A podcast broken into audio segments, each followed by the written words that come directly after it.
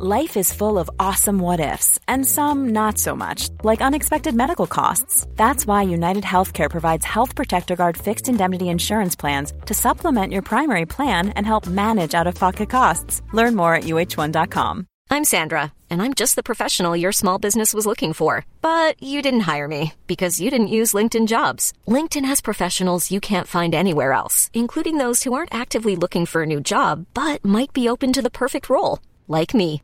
In a given month, over 70% of LinkedIn users don't visit other leading job sites. So if you're not looking on LinkedIn, you'll miss out on great candidates like Sandra. Start hiring professionals like a professional. Post your free job on linkedin.com/achieve today. Life is full of awesome what ifs, and some not so much, like unexpected medical costs. That's why United Healthcare provides Health Protector Guard fixed indemnity insurance plans to supplement your primary plan and help manage out of pocket costs. Learn more at uh1.com. Welcome to the HIV podcast. Each week, we focus on a person, historical event, or pop culture moment linked to HIV and explore the story of what actually happened. I'm Sarah. And I'm Jess, and between us, we've been working in the field of HIV for 40 years. Our aim is to get as many people as possible HIV educated. Bienvenidos al HIV podcast. A little Spanish entrance that was, Oh, I understood that because I'm also learning Spanish. So, as well as Welsh. What? What? How do you have time to fit this all in? Is oh, you only do five minutes a day in each. that what you do on Duolingo? That's what I do. Probably other like tryhards probably do hours, but not for me. Is that why you're not getting very far? Uh, I think if I'm in the higher end of the leagues, So what? What did they say? Tell us. what on Duolingo? No, on the intro. Oh, welcome No. to the HIV podcast. I don't know. I don't know what else he said. Perfect. I think that was it. I have news. Do you? Yeah. Cast your mind back to our National HIV Testing Week episode. We're talking all things testing week, but we also discussed why it moved because obviously it used to be in November, didn't it? And it moved. And this morning I had a little message from somebody who's just listened to that. So thank you, Stuart, for messaging on Instagram. And they said, I'm on the HIV testing week episode. I'm unsure if you've had the answer yet. And obviously we had not. So that was obviously music to my eyes, Sarah, that we have got an answer. So Music said, to my eyes. I've you. not heard Go with it. before. go with it. It's happening. So he said testing week typically was the week before World AIDS Day, as we had discussed. Yeah. During COVID and the fact that we were in lockdowns and there were restrictions and working from home, it was then moved to February 2021 and it's just remained there ever since. Okay. I prefer it Yeah, to I be do. after after Christmas. But God, COVID changed everything, didn't it? I miss COVID. I'm not going to lie. Don't miss the illness. That's not what I'm saying. I just liked a simpler way of life. Oh, what when we were all stuck in our homes? Loved it. Yeah, there's no pressure. I just I like the option to be able to go out, Jess. Oh, but I liked going out and then I get to go out and it's quite quiet. I get to go on lovely walks, lovely dog walks. And and maybe that's the difference for me. I know some of my friends were actually genuinely considering getting dogs, you know, lockdown dogs, because you got to go out for more walks. Yeah, I loved it. No, I didn't like all the rules. I like to be able to go shopping when I want. I like to have as many walks as I want. But, I mean, it was terrifying. It was quite scary, wasn't it? And there was Yeah. a lot of misinformation. And, you know, what I realised during lockdown is that I love my family, you know, my kids and my husband, but spending all my time with all of them is not, it's not for Oh, me. oh.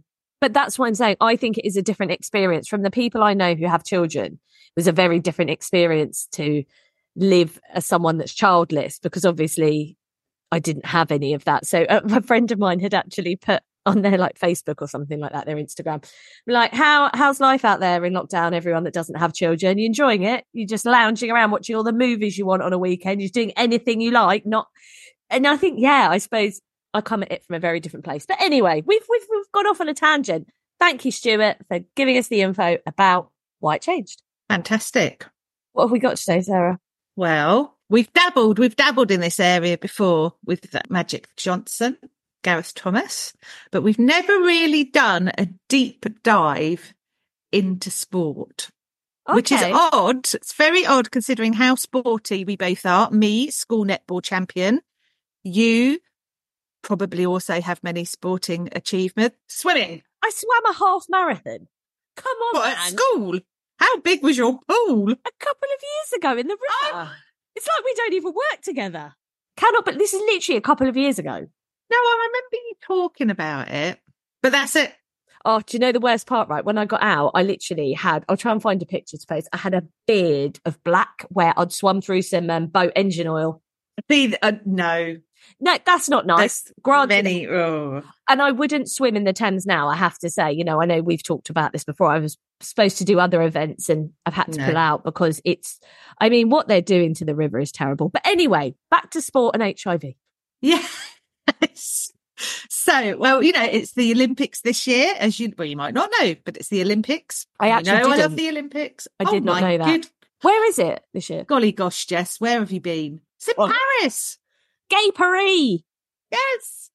So in July, beginning of August, something around there. It's the Olympics, the Summer Olympics.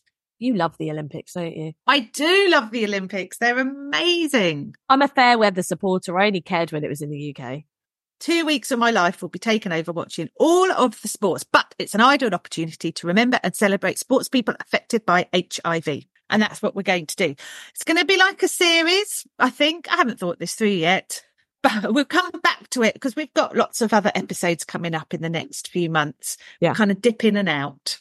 I'd love that. That sounds great. And because I knew a little bit about what it might be, I might have something to bring to the table as well, which is rare. Really? But I'm going to let you go first because I'm notorious, aren't I, for sort of careering in, and it's already something we're going to talk about later in the episode. So I'm not going to do that today. I'm going to wait. And we are, we're going global. I mean, if we were to do this as a UK based kind of theme, there's only really one athlete, well, Gareth Thomas, who's open about living with HIV. I suppose so, but what I have is UK based, and I think you're going to find it very interesting. Okay. Would you want me to carry on? And then when are you going to share? Yes, yeah, yeah. So I, I will let you do the episode first. I don't. It's not masses. It's just a little bit, but I thought it was really important that we included it. Oh, okay. What if it contradicts everything I'm about to tell you? It won't. One of the things I have actually, um, in terms of sports, this this isn't the the bit that I was like, this is quite important to cover. But one of the bits that I found was that in 1987, which was a full five years after the first AIDS deaths, this article says, um, the Football Association started the season by warning its players not to use communal baths or swap shirts at the end of matches. Swapping shirts? Oh, come on. Oh, I know. I know. And we are looking at football today. That's what we're going to start with. So as I was saying, so for the UK, really it's only Gareth Thomas. There aren't that many people that are open about their status, if any, um, or maybe they just don't feel comfortable talking about it, which is absolutely fine. Can't look at all sports in one go because imagine how long that podcast episode would take. So I have started with HIV and football. And the reason I've started with football is because it's all anybody talks about in my house. And we're, we're talking about, let's remember, because we have a lot of people from around the rest of the world, we mean soccer. I mean, we don't mean soccer, everyone. We mean football because we're English. But to other people, we are talking about the sport that some people might call soccer. Oh, yeah, no, that's a good point. Everyone in my house talks about football. I can rarely contribute. I have nothing to add to the conversation. Well, I do now with some very interesting and thought provoking football HIV observations. I bet they can't wait for that during the next match. Where you're like, does everyone want to listen to my interesting facts? like, bugger off. Oh, so we are looking at football, as I said, not football in the UK, although you've got some facts Yeah. about that. Uh, if you Google HIV and football UK, all that comes up is Gareth, Gareth Thomas stories. Doesn't even play football. So we are going, we are going to look at football and we're going to start with a footballer called Job Komol or his full name. Are you ready for this? Yeah. Job, Jean, Black, Komol, and Golu, Bull, Couch. And probably butchered in its pronunciation. Yes. I'm so apologies. apologies about that. Uh, so he was a Cameroonian footballer at the start of his career. He was training and playing for the youth side and second team called Vitesse.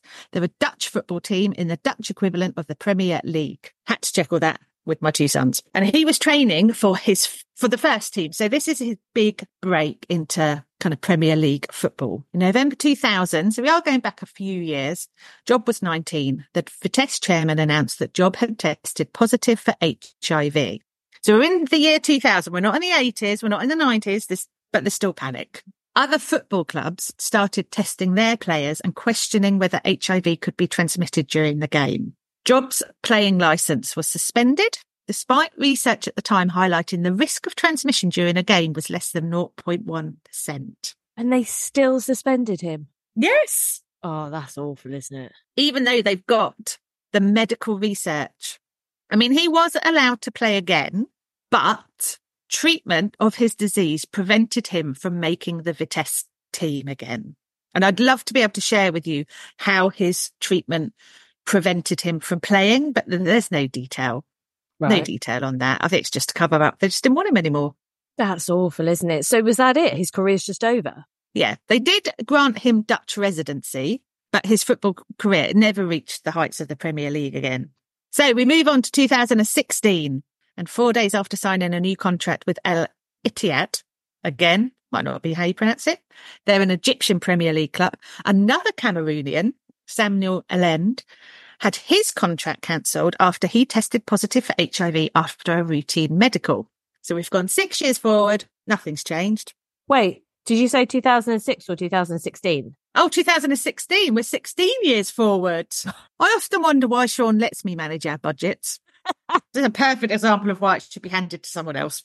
So Samuel's 21. He's, a, he's again a huge football talent, top scorer for his previous club. He's represented his country at the African Nations Championship. So moving to Egypt, massive deal. Their football league is one of Africa's richest. So he's again, oh. he's on that trajectory to be kind of an international football star. So their decision to revoke his contract raised questions at the time about the legality of doing so. So when a footballer has a medical, let's say the club can be aware of any issues around their health, obviously. So lingering injuries, stuff like that. But it shouldn't be used to discriminate against someone because they're living with a manageable long-term condition that won't affect their ability to play. This might be a question that you have no idea of the answer. Do we know if these players possibly knew that they were positive before they were tested or not? Was this like you're being diagnosed and also your career's sort of being, you know, the rug's being pulled from under your feet as well? I I don't know. We might find out with this one as we go through. Mm. With the first one, I'm not sure. It doesn't mention whether he knew or not. Yeah. But even if he did know, so what? How's it? I mean, he up until he got to the point of playing for a huge Premier League club despite having HIV. So There's- why would yeah. he turn around and say, well, no, you can't play anymore? There's no better evidence, is there, that it, HIV doesn't affect you whatsoever than getting to that level in sports and being like, I've literally proved that my HIV is not affecting the game. It's uh, it's crazy. There was a court case um, about a different unnamed football player that should have put all of this kind of shenanigans to bed. And it was heard in a Zurich court. It was in May 2002. Uh, it was a football player who was offered a three year contract. One month later, during a medical examination, he was diagnosed with HIV. Medical consultant confirmed that from a medical point of view, he's very healthy. He's able to play football. But in July, his contract was cancelled and it went to court. Because effectively it's unfair dismissal, isn't it? So the court decided whether the contract was cancelled based on a good cause. So the player is saying the termination was unnecessary and the club are saying that, well, you know, you're going to be a danger to your teammates. You're going to be a danger to other players. And also they said you already knew your status and you refused to declare it to your teammates at the club. But why does he have to? Uh, so the club was saying, look, we can't take responsibility for someone like this. Can't let him participate in training or matches. They're very much putting the onus on the player.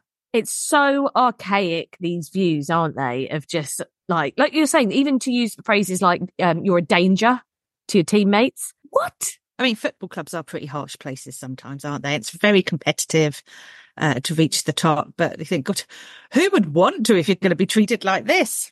So the club's saying, look, you knew you were HIV positive before you joined the club. And in football, you know, you know, there's a risk of infection in the workplace. So you're obliged to let everybody know your status. Now, I know it's 2002. I know it's 20 years ago, but come on. We knew a lot of facts around HIV at that time. That's two years before I joined TVPS. And when I joined, although these views were, around, we had the scientific information to be able to address them and educate people that, you know, no one's a danger to anyone. But do you think also beyond it being a danger, do you think some of the clubs are just like, no, this isn't what we signed up for? It's almost a way of getting around that of going, I don't want to have to deal with the fact that I've got a positive player. So actually, the easiest thing to do is say they're dangerous, get them out that way, because actually, I just want a play. Do you know what I mean? I They don't want the hassle. yeah, it's got to be against the law now, right? But they can still, well, I don't know if they can still do it within the medical because there are other, well, I don't know. But why is it relevant? Especially with U equals U? Because there's literally no way you can pass it on. So they can't play this whole you're a danger to people card anymore. I think the clubs are a law to themselves. They have the pick of players, don't they? Yeah. Every young child who does football wants to reach the point where they're picked up by an international or by a Premier League club. yeah, I suppose you'd do anything at that point, wouldn't you? But I was just sort of thinking about, you know, how the laws changed for tons of different jobs where you don't have to disclose. I just wondered around that. But you're right. I suppose when you're in that power seat and you know that someone would essentially give their permission to do anything to to play football at that level. And I You you know, the fact that there isn't information about in the UK about footballers who are HIV positive would suggest that there aren't any. So mm. maybe clubs are still picking I- and choosing. I don't believe that. I do not believe that. I think there must be. There must be. And how would you, if you were positive and you were turned down for a club because you disclosed your status, how are you going to prove it? It's very cutthroat, isn't it? You could be dropped for all kinds of reasons. Well, absolutely. And that is what we're going to talk about from oh my yeah. later. Yeah. Oh, let's go back to our court case then in Switzerland. So we're going to look at what the court considered. Switzerland is my favourite country. I'm covering all my favourites today. If I can throw some Lego in there, I will. Why? Because of Swiss chocolate. Chocolate, mountains, snow, Yodeling. yodeling, like a which is my yodel. favourite hobby. it's just a beautiful country. No, it's why I watch Ski Sunday, Jess, in case Switzerland comes on. This is completely irrelevant, but I have to tell you because it's one of my favorite things. A girl I went to school with, they always went skiing and her dad recorded it from the TV because remember, this is like in the 90s and he would play it on like his Walkman as he skied down the slopes. And I was like, life probably doesn't get better than that, does it? Oh, I'm so with him. I played the marathon music while I'm on my morning walk before and the A team. Come on, say, let's get this done. I like it. Theme song for the day. Yeah, yeah, yeah, definitely. Right. Anyway, so Swiss court, don't let me down. What did they decide? So on the last point, which was that he should have told them he was positive, they concluded that if an employer is entitled to gather information about an, an employee's HIV status, then the employee doesn't have to disclose, which is fair enough. They're going to test him anyway.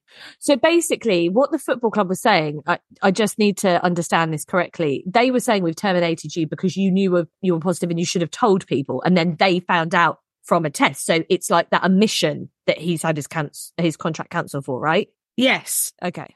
So yes, they're saying, well, you should have told us, but they, they test routinely anyway. So what's the point? Exactly. It just kind of, they're contradicting themselves, aren't they? We're going to test you routinely for HIV for the medical, but you must tell us your status before the medical. Won't stop them testing him. Yeah. So I'm, I'm with this footballer. I wouldn't bother telling them either. Uh, so the court ruled that that in itself wasn't a good enough reason to, con- to, to cancel the contract. Excellent. They didn't Uh, let you down. Switzerland didn't let Well, you down. on that point, oh. But what about risk to others? The risk of infection as a good reason for terminating a contract. What did they decide for that? So the club's saying there's risk to others, particularly as the player was refusing to share his diagnosis. So even after he's had the medical, he's still like, oh, I, I'm not going to tell anybody this. You know, it's my business. So the court said in the first instance, the club should have issued the player with a warning that if he didn't share his diagnosis, his contract would be terminated. Bear with the Swiss court. I mean, I felt they lost the plot, the plot at this point, but they also said that being HIV positive isn't a reason for not employing someone. Only if there are no appropriate measures to reasonably mitigate the risk of infection. Okay. So they are essentially, I can't believe, I'd love to know who this football club is, their unreasonable demands. The club went on to argue they'd have to take measures like informing the rest of the team. So they're saying, this is the best phrase I've ever heard. They were arguing that HIV infection belongs to the sphere of intimacy of a person, and therefore it was the player's responsibility to inform his teammates. What is a sphere of intimacy? Well, I think I know the answer. My sphere of intimacy is about a mile long. Like That's- a like a, a uh, circumference around me. This club are coming up with any measures that they can to stop this footballer from playing for Yeah. them, and throwing in terminology that we've never heard of, like sphere of intimacy. I'm going to use that all the time. What to your husband? Get out of my Yes. sphere of intimacy. Don't breach my sphere of intimacy. or you could invite him into it, couldn't you? You may enter. I'm into my sphere of sphere. Perfect. I love it. That's like real, like next level consent. I like that. Inviting someone into your sphere. Yeah. we should. Everybody should adopt that. I think it would. It would save a lot of issues, and also I think you should be able to determine how wide your sphere is. Oh, and does it does does the wideness of your sphere change depending on who the person is, right? Oh, it, it would change depending on the time of month for for some people. Oh, yeah, probably. Yeah, no, let's let's uh, because you know for some people it's it's it's hard for them to understand consent, isn't it? So Mm. let's put in the sphere of intimacy on top of that. Jesus, I'm still very disappointed with that football club. Oh, well, I know. I think they're desperate, aren't they? When you come up with terms like that that no one's ever heard of, you're just clutching at straws, aren't you? But that's you? what we said. They just don't want a positive player. That is the bottom line. And I don't really think it's about the danger to anyone else. I just think they don't want the hassle. So the club are coming back and they're saying, look, it's the sphere of intimacy means uh, that they have to let the other players know. But they also said that had they pressured him to disclose his status, that would have amounted to blackmail. Right. So they're saying we can't force him to tell other people, but we don't want him because he's not telling other people. And even if he did tell other people, probably wouldn't want him anyway. So he can't win. No, he definitely can't win. And the court agreed that the club couldn't reveal the footballers, uh, the footballer's HIV status without his consent. So that they ruled that the player refusing to disclose his status didn't constitute a violation of his contract. But they also said that what the court should have done is given him a warning and said, well, if you don't tell everyone, then we will. And, you know, you're violated, violating your contract. Uh, and if you don't do that, then we're going to sack you. On that point, the Swiss court has let me down. Well, yeah, again, they're giving him really no choice, are they? It's a, just an absolutely untenable situation. So the court, I don't think the court helped really because they were like, the termination of the player's contract with immediate effect was not based on good cause, but under Swiss law, the termination was still valid. Hmm. So they're saying you haven't followed the correct process to sack him, but had you followed the correct process, you were well within your rights to sack him. Oh, Zurich, you're not Yeah. now included in my favourite parts of Switzerland. You let us down, Switzerland. We're upset. I'm deeply upset with them. Have we got anything nicer? Have you got any good news stories? No, Oh, we'll uh-huh. go back to so we'll Yeah. go back to the Egyptian club. okay. Because if that's what was ruled in the Swiss court, why didn't the same rules apply to him to protect to protect him from being sacked? Well, different countries have different rules. Yeah. So in Egypt, the law requires a negative HIV test result before work permits are granted to expats. This is Yeah. 2016. Has the law changed since then? No, no, it hasn't. Oh, I can imagine. Do you know? Um, I so I lived in Egypt for a little bit, um, but I didn't because I wasn't going for like a long term work permit. But my auntie, who also lived there, she had to have regular HIV tests. So I remember traveling with her. You had to travel for miles. We had to go to El Tour. It's like a five hour journey. I mean, she lived there for, for many years. Oh, that's blown my mind a little bit.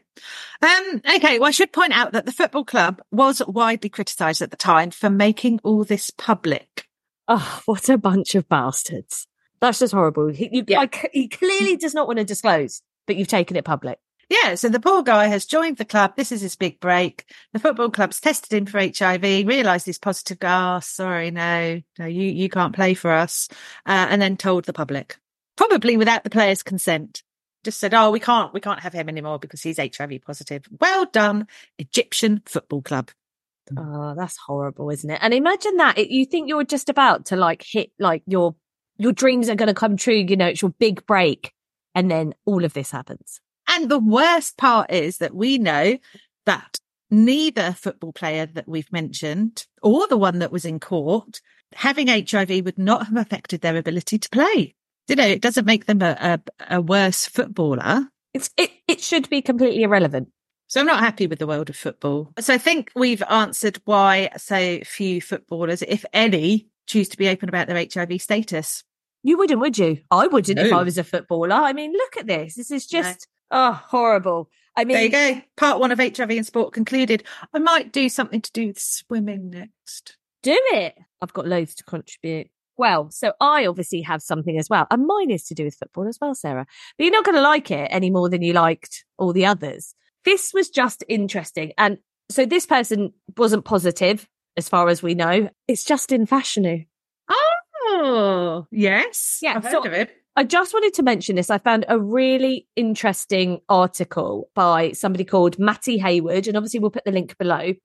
That was about sort of some of the real stigma that Justin Fashanu faced. I mean, so so Justin Fashanu came out as being gay in the press in October 1990, and he was the first man in top flight football to do that, to come out.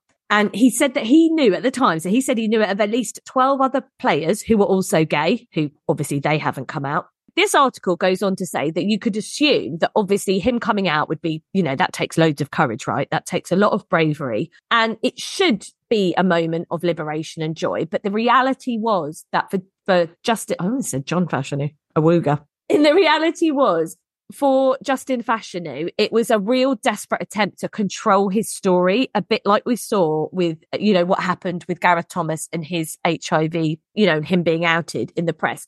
So he had been informed that a Sunday newspaper planned to expose him. And so in a panic, he called his agent, Eric Hall, who arranged an interview with the Sun in exchange for a fee. Fashanu was allowed um, himself to be heard rather than allowing the rumor mill to churn further which is what we've heard. But the sub headline on the front page read Justin Fashanu confesses. And obviously that implication of saying you're confessing something is, uh, you know, guilt and sin and all of that. Now, what does all of this have to do with HIV? You're all wondering, I'm sure. So obviously there's a bit of Justin Fashanu backstory. So in November 91, Justin did receive the opportunity from Torquay United on the condition that he took an HIV test as part of the medical. So that did happen here as well.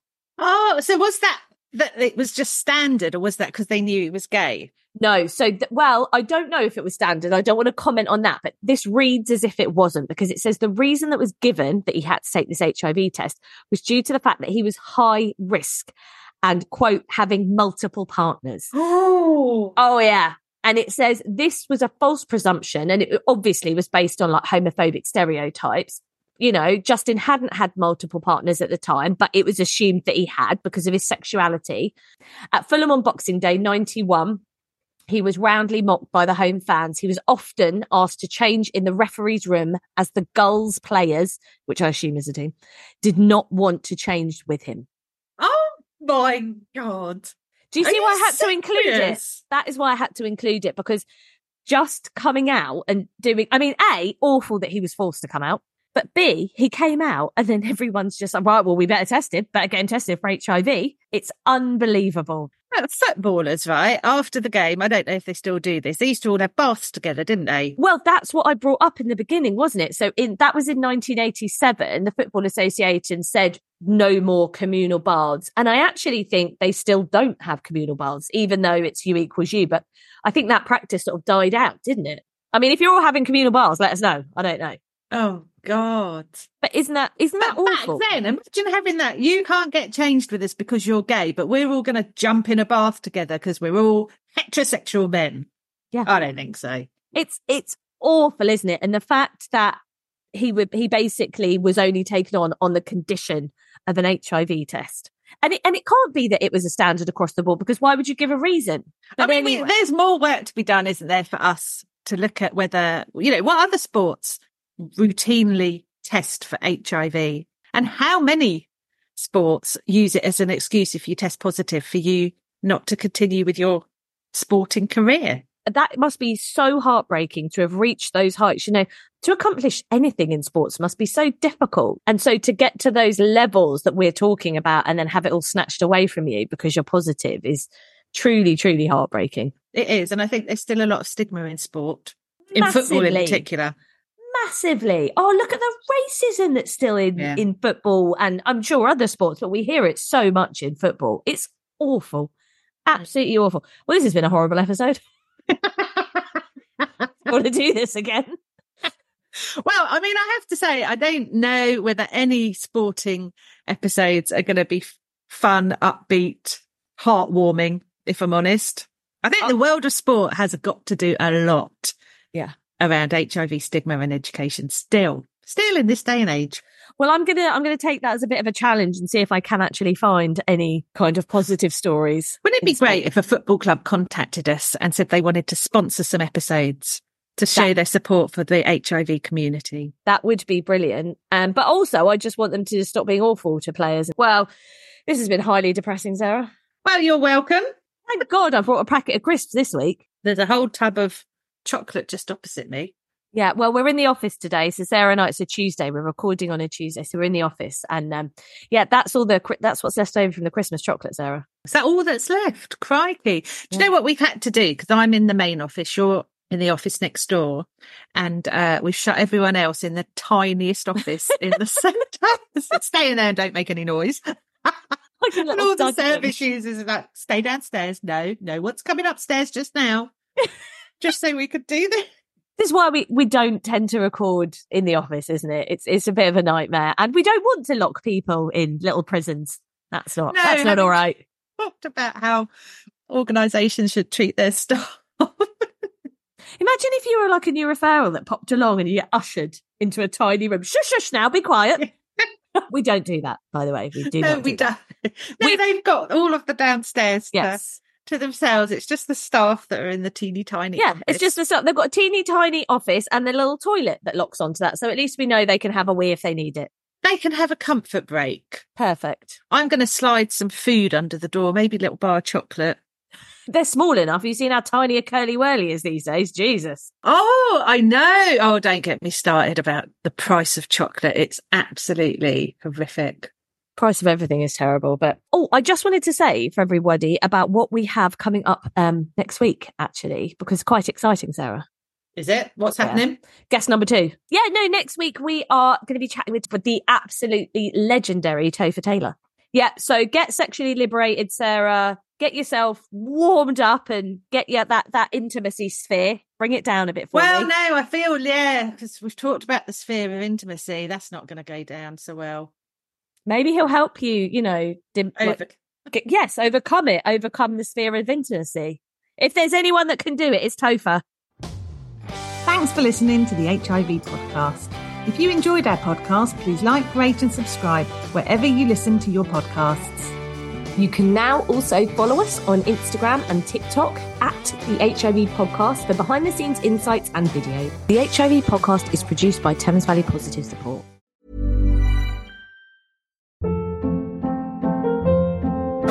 Hold up. What was that? Boring. No flavor. That was as bad as those leftovers you ate all week. Keke Palmer here, and it's time to say hello to something fresh and guilt-free. Hello Fresh. Jazz up dinner with pecan-crusted chicken or garlic butter shrimp scampi. Now that's music to my mouth. Hello Fresh. Let's get this dinner party started. Discover all the delicious possibilities at hellofresh.com. Want to get a chiseled look in the jawline? Sculpt and shape your jawline with added volume from Juvederm Volux XC. Juvederm Volux XC is an injectable gel specifically designed to be robust enough to improve moderate to severe loss of jawline definition. And it is the first and only hyaluronic acid filler approved for the jawline. Add volume to your jawline for a chiseled look with Juvederm Volux XC. For important safety information and to find a licensed specialist, visit juvederm.com. That's J U V E D E R M.com. Not for people with severe allergic reactions, allergies to lidocaine, or the proteins used in Juvederm. Common side effects include injection site redness, swelling, pain, tenderness, firmness, lumps, bumps, bruising, discoloration, or itching. There's a risk of unintentional injection into a blood vessel, which can cause vision abnormalities, blindness, stroke, temporary scabs, or scarring. Talk to a licensed specialist to find out if it's right for you. Visit juvederm.com. That's J U V E D E R M.com.